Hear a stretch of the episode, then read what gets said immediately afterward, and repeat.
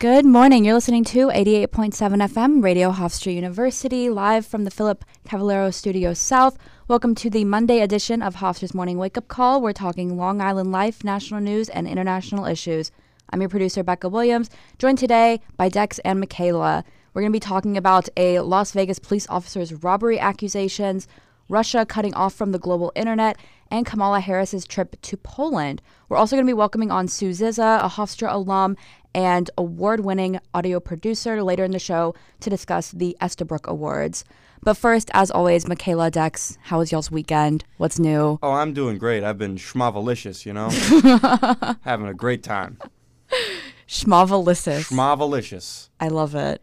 Well, good morning. I'm exhausted. I didn't know that daylight saving time was occurring yesterday. So I was looking at my time. I was like, okay, it's nine. And now a couple seconds later, it was ten. And I was like, okay, what's going on here? Here's the, here's the thing, Makayla. With the era we live in, we have smartphones that do that thing automatically. So mm-hmm. we don't really have to, you know, oh no! try like, to. on my like my fridge, it was like still nine. I looked at my phone. I was like, okay, this is weird. I looked on Twitter and I was like, okay, what's going on? What's going on? What's going on? I, I have an alarm clock and a phone alarm, and my phone alarm mm-hmm. was on time, but my like alarm clock that Yeah. is literally just an alarm clock that was an hour off. Yeah, I was also unaware of daylight savings. Maybe we just need to be like more aware of our surroundings, Makayla, because we're lost. We I'm had not- no idea what's going on. I'm not gonna lie. Why is daylight savings a thing? It just feels like we do it just to do it. There's no real reason behind it. Listen, I don't think any of us are an expert on daylight savings. I also the whole concept of daylight savings is very confusing to me because where does the hour go? Like Yeah, what happened to like, it? We get where it did it go? later in the year. I'm like, why? What is the purpose of this? it's something about like the sun and like I don't know. I, it, I, I feel don't like know. I feel like it was a good idea 200 years ago, and it people just stopped doing it. There- like never stopped. Doing it. I feel it. like there Yeah. there are definitely people that are like anti daylight savings time. it's just such a pointless idea. Just why not have it have the time stay the same all year? I agree. Like I don't want to lose an hour, but it makes like the day longer and the night shorter. it does. Yeah, so I but feel like it's it's because like we're getting into like spring summer and the days are longer. The thing is, I like the night. I don't want. We have to work during the day, and we get to have fun during the night. So, wouldn't you want the night to be longer and the day to be shorter? I mean, yeah, you would for sure, Yeah. but sometimes that's not the way that it happens. That's not the that's not what the government wants us to do, Dex. well, I don't like the government, so Okay, well, whether we like it or not, daylight savings did happen. We did lose an hour on Saturday night, um, in the middle of the night too. Like I didn't, we didn't even see it coming. R.I.P. to the hour. We'll see it again later. Well, we've got a lot to talk about this morning. First off, we've got a story about a Las Vegas police officer accused of robbing a casino, uh, and Dex is going to talk about that. Yeah, uh, so a Las Vegas Metropolitan Police officials announced on Thursday that off-duty officer Caleb Rogers, age 33, was a- arrested on was arrested on February 27th for robbing the Rio All Suite Hotel and Casino, earning over $78,000 from it. He's been charged with interference with commerce by robbery and brandishing a firearm during a crime of violence in connection with a robbery last month, according to Las Vegas, the Las Vegas office of the Justice Department. He's also suspected in two other robberies, though he has not been accused or charged for them. So this is, you know, a really bad sign. I feel like corrupt cops is becoming a growing problem in this country, and this incident shows not only that there are cops using their like obviously since 2020 people have been making a lot of issue over cops abusing minorities. That's what's been getting a lot of noise, but there's also guys like this who aren't necessarily attacking a specific group, but they simply take advantage of their position to make a lot of money. And not just in robberies, but cops who take bribes, cops who steal drugs from police inventory. Just this past year, there were numerous, you know, unrelated uh, issues, such as in Columbus, where two officers in the drug cartel unit, their job was to fight the distribution of drugs.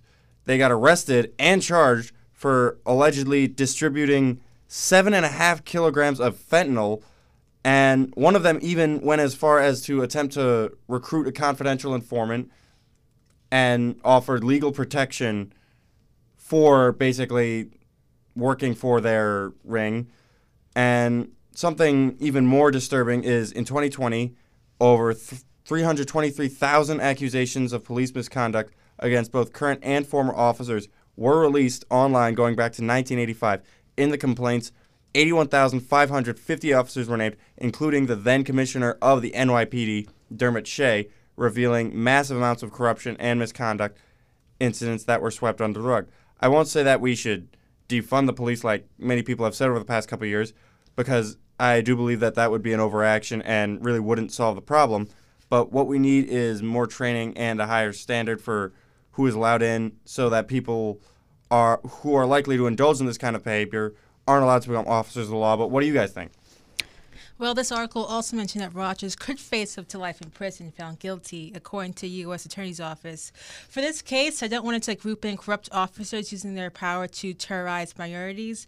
This officer is being accused of robbing a bank at gunpoint and should not be grouped in with the same category as those who are using their weapons to kill people. Oh, obviously not, Yeah. but I'm just talking about cops who yeah, take but I advantage feel of like their. when you try to group two together, you, you're uh, sometimes people some might trigger other people to feel a Well, certain way. what I'm I'm not trying to group them together. I'm just saying like Yeah, I- people focus on one group, but also there's this other group Yes, that I is causing yeah. all sorts of issues. Of course they are, but I feel like they're two separate issues. Like there's two Oh, obviously, ways. yeah. Like you know, this is not the first cop that you know had robbed a bank or you know robbed like you know robbed an area. There's like two cases, one in 2008 and 1988, that there were cops that were robbing banks and robbing areas, such Mm-hmm. as places uh, Florida and New York City. And also, we also can't forget those cops who are serial killers. One one who was like in France, he was a former uh, police officer who admitted during his suicide letter that he was a notorious uh, serial killer in France. Another one, Gerald uh, John Schaefer, was an American suspect serial killer who was convicted of murder.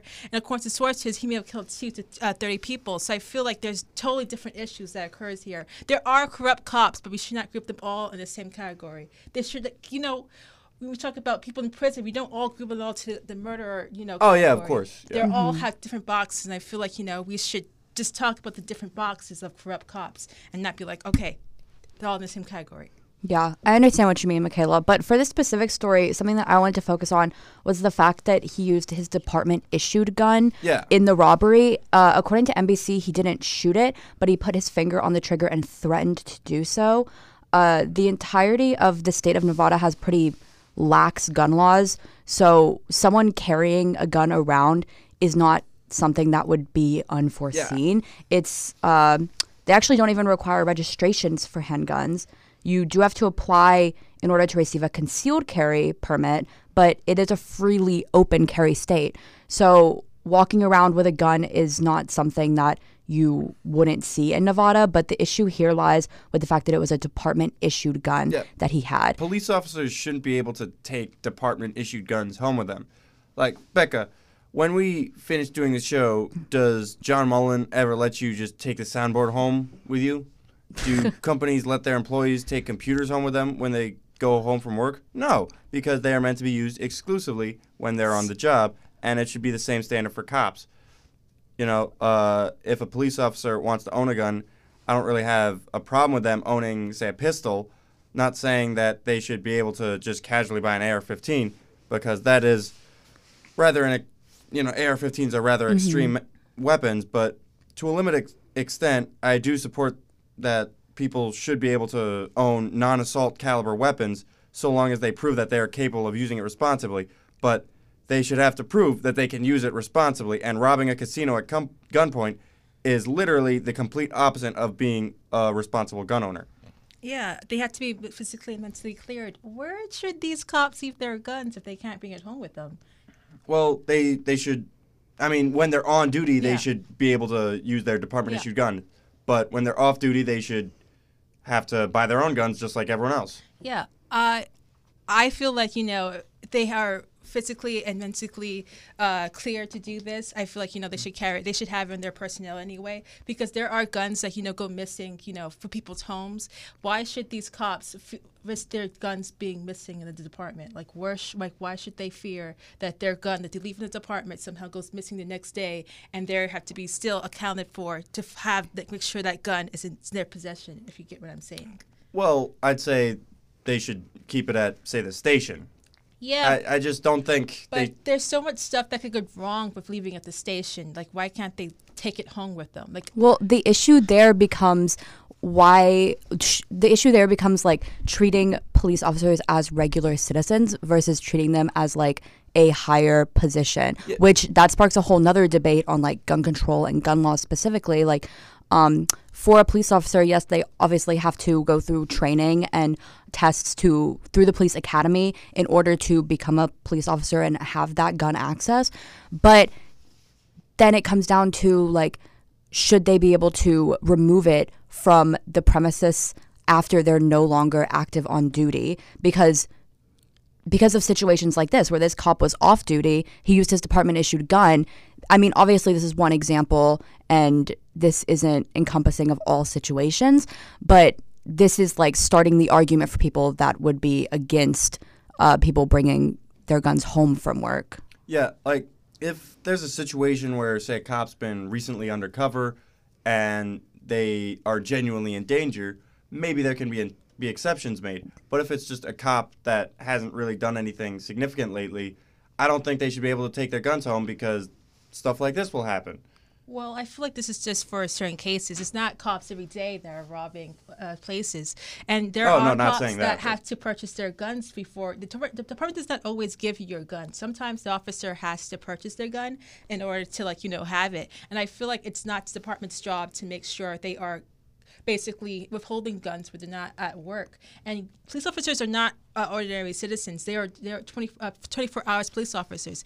When something goes wrong, if they're off duty, they still have to you know respond to that. but there's a little bit of of controversy with that because you can't there you can't have police officers 24/7 on duty because once they're no longer technically on duty with that department Yeah, when you're off duty, you're They- off duty. Yeah, but Yeah. let's say those officers, like let's say nurses, for instance, doctors, where they're off duty, they're not working, they're still legally required to, like, you know, pers- perform medical acts if needed. Yeah. Police officers are same category. If they're off duty, if there's a crime acting, they're not going to sit around and be like, okay, I'm off duty, I can't do anything. They're going to, like, you know, step in and step forward. Yeah, but doctors, when they are off duty, aren't bringing their medicine with them and like injecting people or doing oh, surgeries. Yeah, but they would know how to do CPR, Yeah, you know, check your heartbeat and stuff like that. But the pa- the a police officer wouldn't all of a sudden lose his abilities because he doesn't have a department issued gun. Yeah. Just like a doctor wouldn't. But in certain loses ability. cases, once you want th-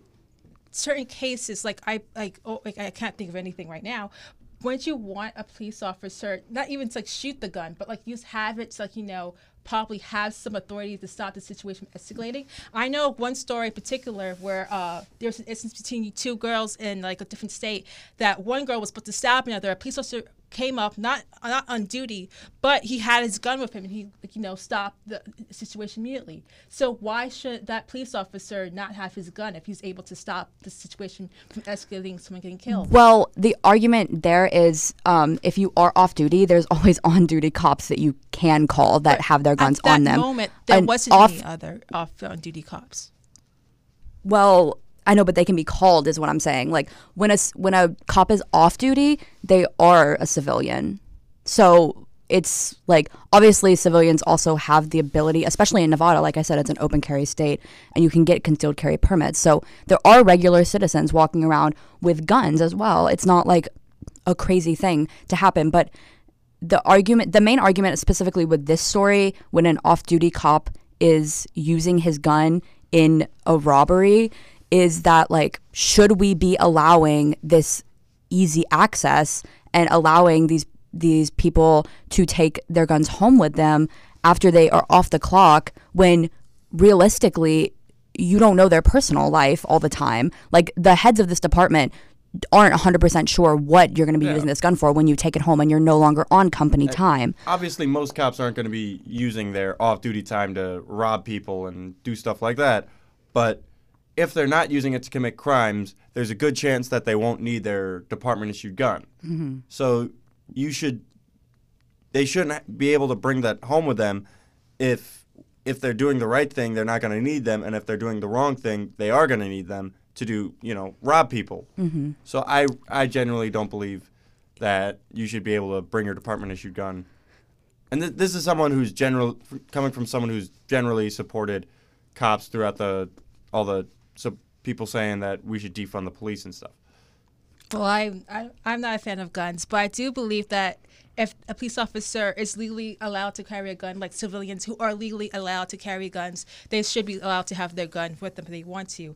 And besides uh, the uh, guns, the police department, uh, there should also be you know talks about you know ghost guns that are on the street right now. New York City has like been cracking down on being guns being found in trash cans near like you know storefronts. There's definitely major issues uh, with the gun control in America. Yeah, I will absolutely. This is like a whole large discussion on gun control, but I appreciate both you guys' input and the very different perspectives that you're bringing to the show.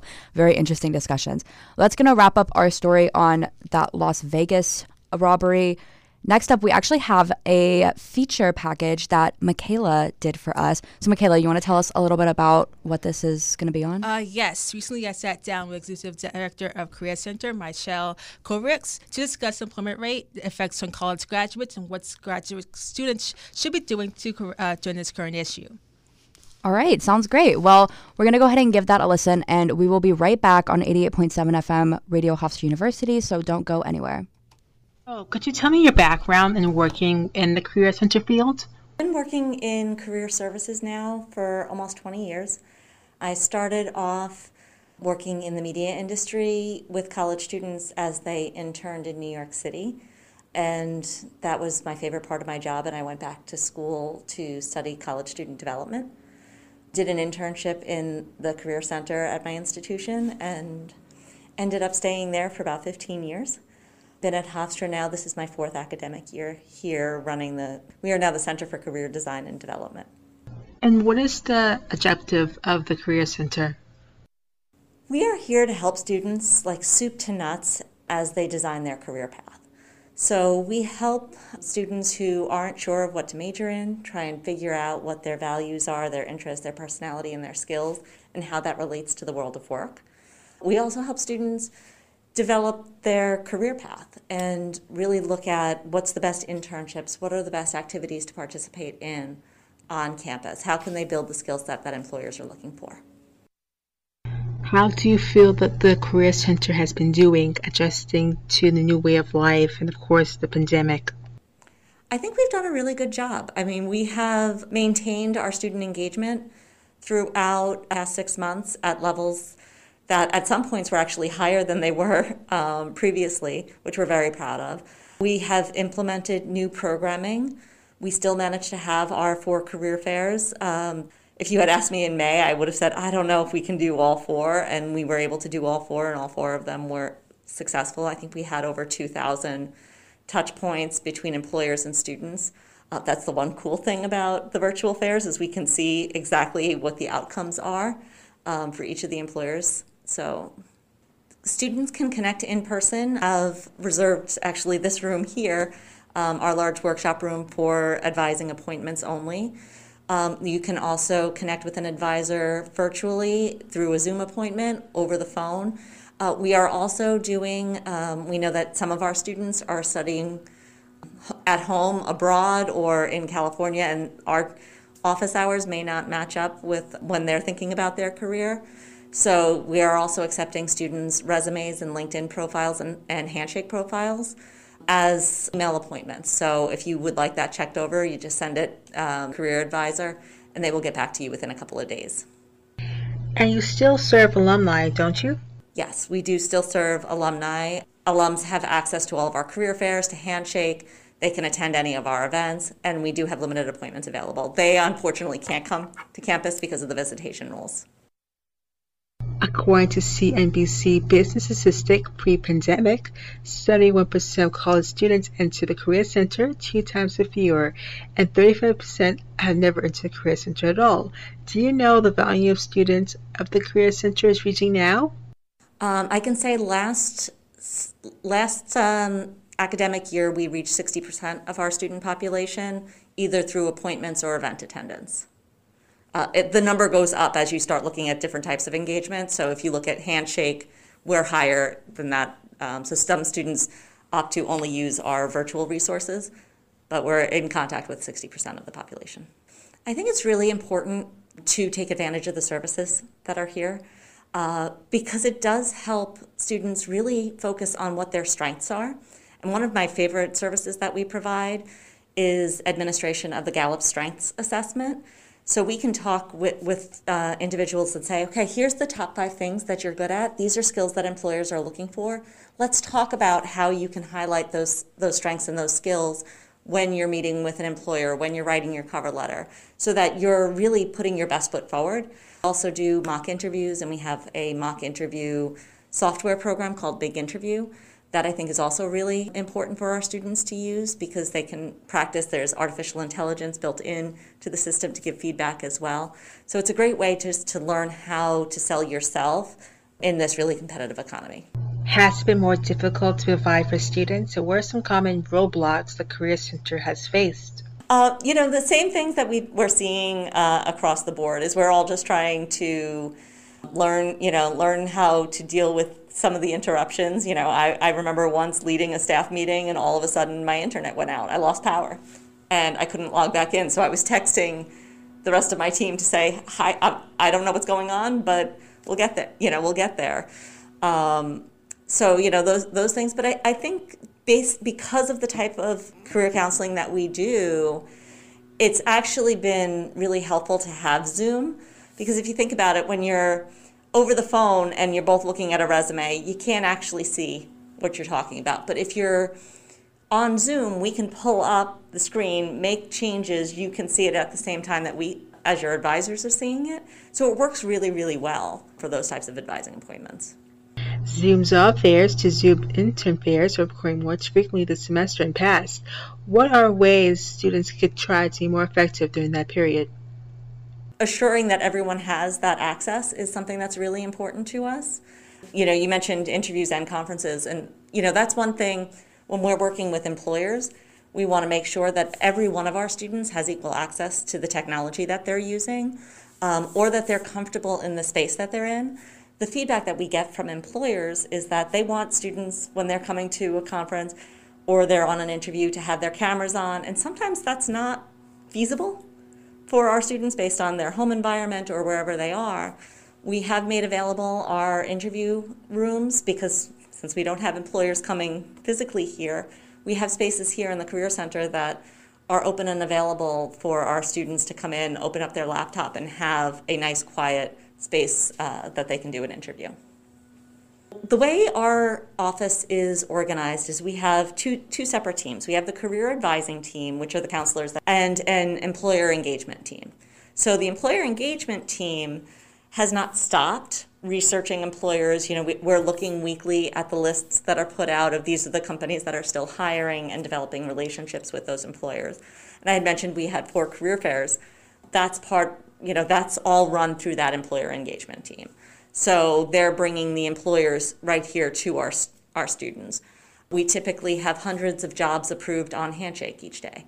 So those are things that we're, that we're trying to do. As far as attracting the seniors in so they know that we're doing that, we partner with other offices on campus like Commuter, Commuter Student Affairs promoted the career fairs and shared information about how to log in. We partner with faculty with the other student support offices to make sure that the word is getting out to students about all of these opportunities. We also partner with student clubs and organizations for our Network with Pride series to make sure that the, the students who are most relevant for the events that we're holding find out about those activities through their involvement on campus. We have also created campaigns within Connect specifically for those students who are graduating who have not used our office in the past six months. So we reach out to them and say, hey, look, have a 15 minute appointment with us just so we can review the resources so you know what's available to you as you're starting your job search. You're not alone. According to data from Federal Reserve Bank of New York, the employment rate for young college graduates has exceeded the general population. About 41% of college graduates and 33.8% of all college graduates this year are unemployed or seeking jobs that does not require their college degree. What is your reaction to this, and what is the Career Center doing to combat these numbers to ensure that students are getting the best for their buck? I am not surprised by those numbers considering the current state of the economy. Right now, students are in a position where unfortunately they are taking what they can get and not the, the careers that they're seeking. I believe that as long as you're you're kind of continuing to build those skills and continuing to network. So if you're in a position where you have accepted a role, you're under, you know, you're underemployed, the, the, which means that the job that you're in does not require the credentials that you have if you continue, you know, you work that job to pay the bills, but you're continuing to build your skills outside and continue to network, eventually things are going to get better. Back in May, um, we did a boot camp for this, those seniors who were graduating. And one of the things that we did was bring back graduates that graduated in 08, 09 when there was a financial crisis. So those Hofstra alumni now are facing the same things that our current seniors are facing as far as a difficult job market. And they're all successful. You know, they said, okay, here's what I did. I took a step back. I went to graduate school. I took a job that could have been considered below me, but I worked my, you know, my tail off and I ended up, you know, being recognized by senior management and, and, and moving up. Or I continued networking and staying involved in professional associations in my field, even though that's not where I got my first job. So that, you know, they all managed after a year or two to get to step back into where they You're are. listening to the Hofstra Morning Wake Up Call only on 88.7 FM Radio Hofstra University. All thoughts and opinions stated here on the Hofstra Morning Wake Up Call do not reflect the views of 88.7 FM WRHU and its management, Hofstra University, as well as its Board of Trustees. All contrasting views can be sent to programming at WRHU.org or to 111 Hofstra University, Hempstead, New York 11549. Well, welcome back. I want to thank Director Kyriakides for sitting down with me to discuss this issue. The well, in other news, the Russian government removed the country's global internet last Friday, March 11th. According to documents published by the Kremlin last week, they are seeking to remove any uh, reliance on Western internet services. These documents were published by Ministry of Digital Development. Russia is planning to launch their own internet portals and state-owned websites by the end of the week in order to quote uh, coordinate to defend co- telecommunication services on the internet. End quote. Several businesses have either pulled out or suspended work in Russia, from Apple, Toyota, Microsoft, H&M, Visa, um, uh, Mastercard, Starbucks, McDonald's, and even IKEA. And and, and this. And this is a way of backing. Is this a way of back, backing the Russian government in a corner, or will this hurt the regular Russian citizens who may have worked in some of these businesses? Well, ever since he was first elected, Putin's been gradually increasing his power from initially being elected as president and then man- managing to maintain control over the government by getting elected prime minister while having sort of, I guess, a puppet.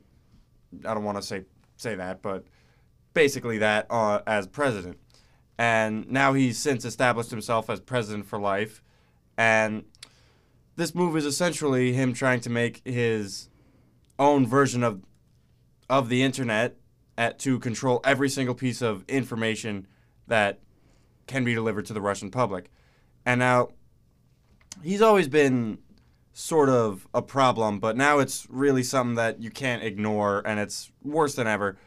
As a former KGB agent, he's really trying to I don't want to say reform the Soviet Union, but reform some semblance of what it was in but in his own vision, like not the same thing, his own version of it. And his recent actions only prove it with him. I think the invasion of Ukraine is just the start, and it's basically just you know him trying to reform the whole Eastern Bloc. The only problem is a lot of those a couple of those countries are in NATO. So will he will he go that far? We don't know. But not only that, but him and the Russian government are seem completely content with the consequences of disconnecting from the Western Internet, and numerous major corporations are pulling out of Russia as a result of this, which could have disastrous effects on the comedy, which is already in trouble with the sanctions against them. Mm-hmm. So we'll see what happens. Becca, what do you think?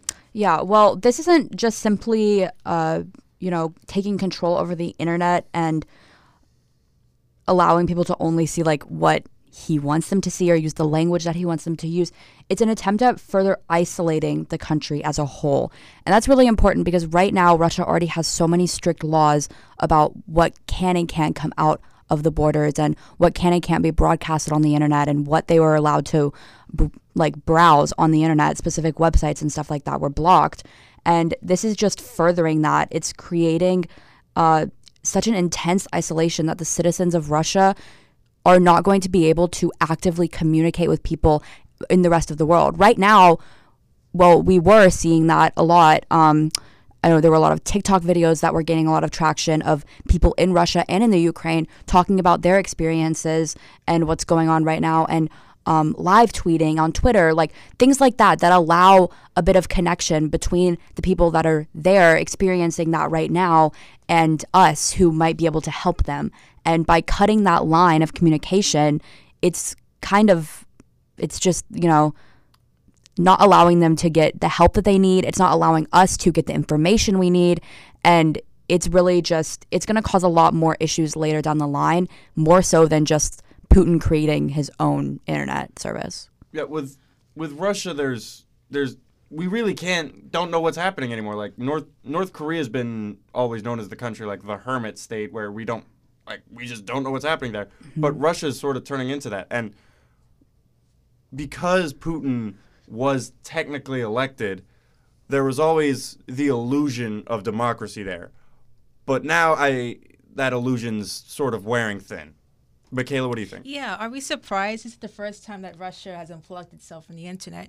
In 2019, Russia, quote, successfully tested its uh, unplugged internet, according to BBC. So it's something they were planning ahead. They were testing it out beforehand. And Russia in 2019 also said that they will be. Um, by 2019, uh, 2023, they'll be having their own Wikipedia uh, website and other stuff. So I feel like we should have known that they were slowly aiming for that point. Yeah, I think the fact that it specifically points out their own version of Wikipedia is particularly alarming because Wikipedia is supposed to be like the source for all information. If you need something, I mean, people don't use it as a reliable source for, you know, like academics when you're writing an essay. But generally, that's where that's a good place to go just to know stuff. Mm-hmm. And Russia having their own version of it is definitely going to give them opportunities for propaganda and telling them exactly what the government is going to want them to Yeah, think. exactly. Because the Russian government is so particular about language there. Like, I'm sure we've all heard that he, Putin, is not a fan of calling it an invasion, but, um, and instead is, you know, f- almost forcing journalists. I mean, there was a law passed that quite literally is forcing journalists to not use the term invasion or report anything that the Russian government deems to be fake news, or they could see up to 15 years in jail for it. And that's a whole nother issue that also kind of goes along with stopping this internet access is news. You know, us as journalists, we're always very conscious of laws that affect us, I'm, Yeah. I'm sure. So right now, we know because of this law, there are journalists that were attempting to accurately report news from Russia uh, for both the safety of Russian and Ukrainian citizens and for citizens of other countries like us here in the US so that we could be aware and informed. And they've been shut down completely. Um, independent stations in Russia have also been shut down. And right now we're only seeing uh, like state owned media outlets that are publishing this information. And for Russian citizens, this is the only thing that they're reading. You know what I mean? And that that leads to brainwashing. That leads to a reliance on Putin even further. So he definitely knows what he's doing by enforcing these laws and this uh, restriction of the internet. I mean, it shouldn't also be the restriction of internet. I believe that history is perceived differently from different places. Mm-hmm. Like you say, from Cuba, like, you know, from the Cuban Missile Crisis, they perceive how American reacted with them differently, how we perceive how they react to us differently. And I feel like Russia is the same way. They want their people to believe that their country is doing the quote the right thing. However, even besides the whole internet pullout, we should also consider that there are companies that are removing themselves from Russia, and that will definitely affect those average citizens, you know, below workers who rely on these jobs to pay bills, to put food in the plate. Mm-hmm. Yeah, definitely. Well, as, as always, there's new stuff coming out of Russia every single day. So if you want to hear more about the situation that's going on in there, just keep tuning in to morning show 8 to 9 a.m. We're going to be talking about this probably for the foreseeable future. I mean, this is going to be a long term issue. So we're going to keep everyone updated on the situation. But we're going to take a little song break right now because we're about to bring on Sue Zizza, who is a Hofstra alum. She's an audio producer, director, writer, sound designer, and the owner of Sue Media Radio Wave Studios and Sue Media Productions. She's a very busy woman. She is an Estabrook Award winner, and she's going to talk to us about the Estabrook Awards because they're coming up and just some other stuff about her current work. So, very exciting. We're going to be welcoming her on in a few minutes, so stay tuned. 88.7 FM, Radio Hofstra University.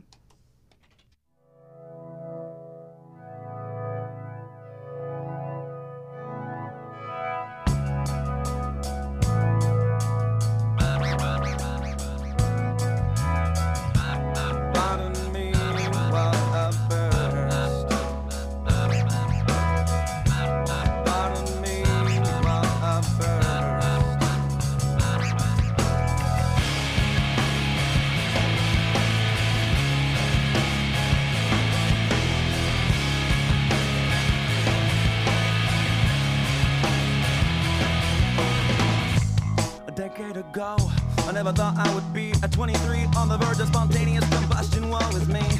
But I guess that it comes with the territory, an ominous landscape of never ending calamity. I need you to hear, I need you to see, but I have had, oh, I can take an exploding scene, bigger than its possibility. To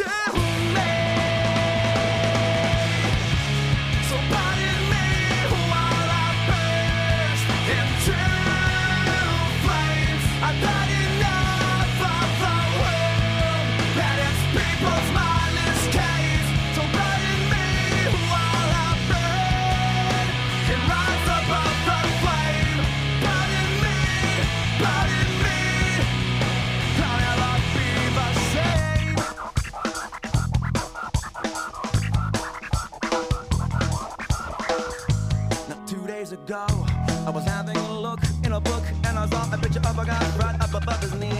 I said, I can relate, cause lately I've been thinking of combustication as a welcome vacation from the burdens of the planet Earth, gravity, hypocrisy, and the perils of being in 3D. But thinking so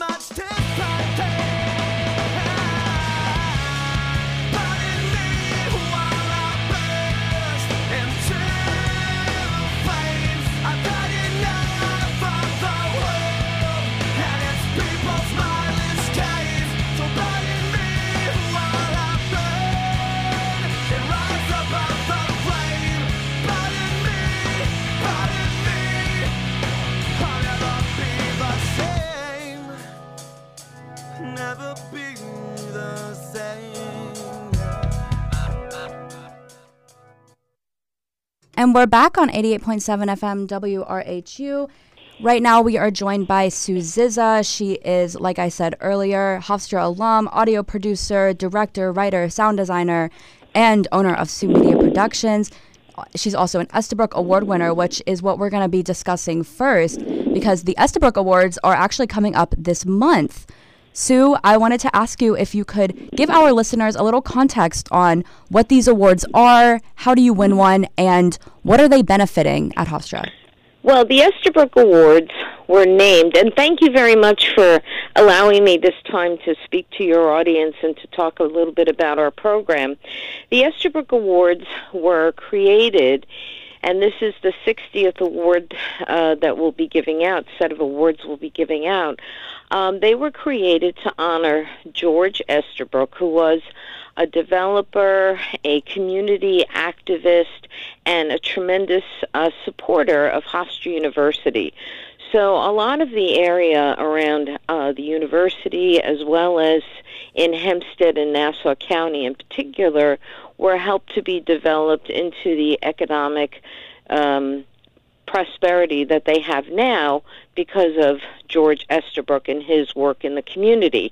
And so the Estabrook Awards every year honor a number of individuals who have added to the community and who are graduates of Hofstra University. For example, this year Heather Johnson, who is a executive director for the nonprofit Friends of Friends of the Bay.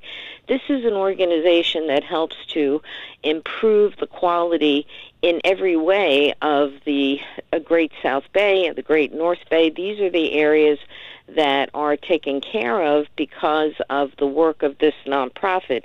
Additionally, uh, another award winner this year is Dorothy Goosby. She is a senior councilwoman from the town of Hempstead, and her work has impacted numerous members of the Nassau County and in particular Hempstead community through the different programs that she's activated. And then someone who I personally actually because I am an alum of Hofstra University, took classes with many years ago. Michael D'Innocenzo is going to be receiving a posthumous award.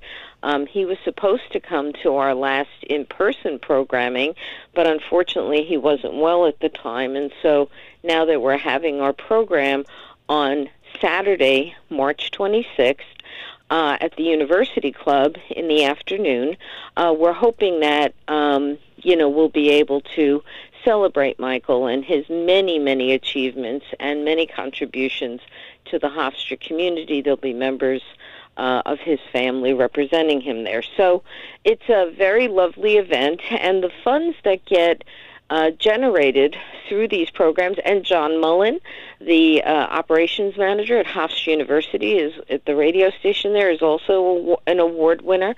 Um, the reason um, that the program exists beyond uh, thanking these individuals for their many contributions is to allow monies to be raised for a few different scholarships at Hofstra University. So these programs have been being uh, developed for the last 60 years, and every time we have a program where we can, we continue to support those scholarships throughout the year. So, uh, as a former Estabrook Award winner yourself, how do you think winning it has helped your career in the years since?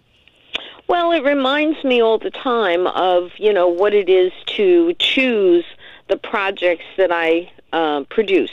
Sue Media Productions is an independent audio producer association organization, an independent audio producing organization that uh, has been company that has been uh, creating unique audio storytelling for the last 25, 30 years almost. And so I think that part of being an Estabrook winner reminds me that, you know, it's not just about entertainment, it's also about content. So, for example, our most recent project that we've released is an audio book called Presence the Play, based on an original novel and the reason we decided to create Presence the Play was to give the audience an opportunity to think about, through a really fun and allegorical story, what it means to be present in one's life. Uh, the story focuses on the magical tale of an individual who uh, goes through a big adventure and a big journey in a very fantastical way. Uh, and through that journey, he is constantly reminded that um, we face, as human beings, interesting challenges in the way our world has um, developed, and now we have all this mediated technology that is constantly distracting us. For example, just a moment ago, I had a phone call coming in on the same line that I'm having this interview with you, and I had to stop and think, am I going to stay present in this moment and just focus on this wonderful opportunity to talk with these great individuals about the programs that I create as well as the Estabrooks, or am I going to let the telephone distract me? And I chose to stay present. So I hope you didn't notice that I was being distracted. so, what motivates you to create these types of content, and where do you get your inspiration from? The inspiration comes from a whole variety of places. Um, in the case of Presence the Play, as I said, Sue Media Productions is a commercial, independent audio producing company. We have uh, created numerous, numerous award winning programs for public radio, for podcasts, for independent producers, for audiobooks. And every time a book or a project comes along, I, I hate to say it, but I'm lucky, I'm blessed, I'm spoiled in the fact that um, I'm able to choose in a lot of ways the stories that I produce. I don't see myself as creating just another audiobook, just another audiobook, just another audiobook. And I don't mean that in a in a way that should be, you know, thought of as being hubris or something, but I see myself as having the opportunity to use the skills and talents many of which I learned right there at then WVHC, now WRHU. And those skills have allowed me to choose stories that um, I think help to make people more supported in their challenges throughout their lives and to recognize that people can make a difference. For example, right now on our website, Sue Media Productions, we have a, a page up called Ukrainian Aid, where we have two stories that people can come and listen to for free. One is about the American politician Eugene Victor Debs, who stood up to World War One, and the other is about a wonderful woman artist named Käthe Kollwitz, who stood up to World War Two. Both of whom created interesting resistance to the idea of people having to go to war and die for somebody else's beliefs, you know? Just kind of like what's going on now. So we put the page up and we said, come and listen to these, we hope, inspirational stories. Recognize that people have made a difference. And, you know, that's what Presence is about, Presence the play. And the in the magical way we tell this story, we hope that people recognize that they can make a difference. They can make a choice. They can be distracted in their lives by mediated technology, or they can find balance and be able to have both in a very positive way. Let one aid the other, you know? And so um, it's called Presence the Play. You can come to our website, Sue Media Productions, take a look. It'll take you to some samples of the book, and then you can go and also listen at audible.com. But the whole point is that every time we create something in our company, we try to pick stories that tell about possibilities and opportunities for the human experience. Did that answer your question? Yes, it did. So, with you being a former Estabrook, sorry, before I move on, with you being a former Estabrook winner, I'd just like to get your thoughts on the history of the award and what you think makes it so special and important of an award for someone to win. Well, I think that um, George Estabrook himself was a great um, leader in the fact that he recognized the need for positive intersection between economy and education.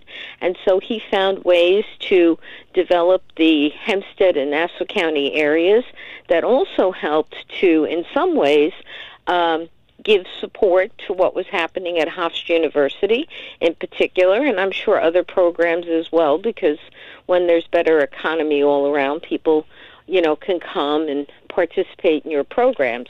So there's that. Um, in particular, the the winners are individuals who have not only made a difference um, in their particular industries.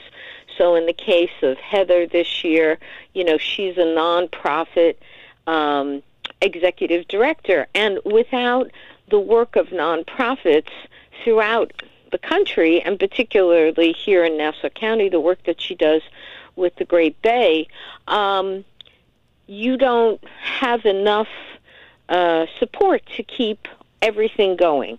So as a result, you know, with her kind of work from the nonprofit community, we have a number of politicians like Dorothy Goosby, like Elizabeth Treston, who's a councilwoman in the city of Long Beach and has long been um, working for you know individuals' rights in a variety of areas. Um, without the work of these individuals, you know, the, there are programs that don't get created. There are opportunities for uh, individuals that don't get created. So as a result, the Estabrook brings to light the fact that there are wonderful people in our community who are doing work that is very exemplary in their particular industry, like I myself, John Mullen, and others who work in the communications industry. We've had many artists and people in the theater community. We've had others who have come from uh, writing and education and other parts of the um, political world as well. And so these individuals are ones who take the time in their daily lives not only to excel in their industry, but also to give back to their community. And that's what the Estabrooks represents. So in my case, for example, I couldn't help myself when it came, when I saw what other groups and other organizations were doing. I thought, well, I'll give a donation, which we did, but is there anything else we can do? So we put up this web page and we invited people to come and listen and we hoped that not only would the stories inspire them of these individuals, but also they would maybe want to give to one of the numerous organizations that we put the web links to so that after you listen to one of our stories at Sue Media Productions, Aid Ukraine, you can also choose to make a donation. So that's the kind of things that, you know, we try to do beyond also being involved in programs at the university. I help to run not only the Estabrook scholarships, but also some of the radio scholarships through the Hofstra Radio Alumni Association. And so we give back in numerous ways to the arts community for many years. I ran the HEAR Now Festival. I was part of the National Audio Theater Festivals. So numerous different ways do we give back in our communities. Well, Sue, thank you so much for joining us this morning, getting up so early and giving us some info on the Estabrook Awards. Could you just remind our listeners where they could find some of your audio work? Yes, you can visit us at Sue Media Productions. That's S U E M E D I A P R O D U C T I O N S, Sue Media Productions dot com on the web and if you just click the links it'll take you to a variety of things that we've been able to create over the years all right well thank you so much again and we look forward to you know seeing what's going on with these Estabrook Awards this year they're on March 26th for anyone wondering and uh, Sue thank you again Thank you. Yes, they're on Saturday, March 26th at 5 p.m. at the Hofstra University Club. And if you're unable to attend in person, you can go to the university's Day of Giving page and give to the Estabrook Awards because we do contribute any funds beyond the cost of our dinner to a number of scholarships at Hofstra, including the John, Cranford, John Cranford Adams Scholarship, which is a theater scholarship. Wonderful. All right. Well, you have a great day. Thank, Thank you, you very much. Thank you very much. This was really fun, and I hope that uh, I gave you good answers. Yes, of course. All right. Thank you. No problem. Bye bye. Once again, that was Sue Zizza. She's a Hofstra alum, and the Estabrook Awards coming up this year. If anyone is interested in tuning in for that. Besides that, I'm just going to have a quick little update on Kamala Harris. Uh, she flew to Poland on Wednesday, and she basically had a little uh, media run with the president of Poland. She did a lot of press conferences while in Europe. She also visited uh, Romania as well. And through this, this is kind of like a a sneak peek because we all know she's looking to move up to a higher office. She's not super familiar with foreign policy. So this for her, I think, was a really great and also well prepared trip for her to go to Europe, stop in both Poland and Romania. It was her third trip there in the past four months. She was very confident and well rehearsed during the press conferences, and surprisingly, got very little Republican Republican criticism for the way she handled herself there. So, all in all, I will say it was a successful trip on her part. Yeah, I uh, uh, and you mentioned uh, re- very little Republican criticism. It's really good to know that not only is the U.S. government, you know, doing everything to avoid another major conflict, especially one that could really escalate, but also that there isn't really much disagreement on the fact that we should stay out of Ukraine. Obviously, we were helping out wherever we can, but if you really have been paying attention to Congress over the last, well, I guess ever, with almost every single decision made by Congress, there's just endless bickering between Democrats and Republicans about why we should or shouldn't do said thing. Just look back to the Iraq War, which is a prime example. You'll see how divided the two main parties were, with 215 Republicans voting in favor compared to a measly 81 Democrats voting against. However, what we're seeing is one of those rare occasions where both parties somehow, somewhere, find the ability to be reasonable and actually agree on something, which really gives me confidence that in the very likely event that the U.S. and NATO are forced to get involved, you know, that is only if Putin invades a NATO country, which we don't know if that's going to happen, but I just got a feeling, I guess. We will handle it the right way because we're on a un- complete united front. Makayla, what do you think? Yeah, I totally agree with that. I also f- agree that both sides know that America cannot afford another war. We were already taking out trillions of dollars of loans from China just to afford the war in Afghanistan. So I feel that America should be focusing on the a, war here in America. With the inflation of prices in gases, food, the the employment rate increasing, there's definitely conflicts that they should be focusing more on. Mm-hmm. Well, once again, this was just a great honestly learning situation for Harris for some I mean obviously it's a horrible situation and a very intense moment for her to go over there and deal with all of this press but she's learning some good valuable wartime diplomacy and learning how to handle yourself in a position like this uh, during such an intense you know in time of invasions so We'll have to see uh, what comes out of that. We don't know if she's going to be going back anytime soon, especially as things are continuing to get a little tighter over there with restrictions. So we'll just have to see. Right now, uh, Biden has made it clear that he does not want to have any direct contact, um, but we are uh, assisting the Ukraine through other countries and, of course, obviously allied with NATO. So this is an ever progressing situation and we're going to keep everyone updated. But for right now, that's all the time we have today. So What? if oh no, Dex is mad. I'm so sad. I want to do this forever. well, you can always tune in Tuesday, Wednesday, Thursday, and Friday this week from 8 to 9 a.m. And you can tune back in right here Monday morning at 8 a.m. to hear me, Makayla, and Abigail uh, next week on 88.7 FM, Radio Hofstra University. As always, Makayla and Dex, it's been great. Um, and I look forward to our next time together. Remember to stay schmavy, everybody. right? One thing I'm asking of you: stay schmavy. it's a demand.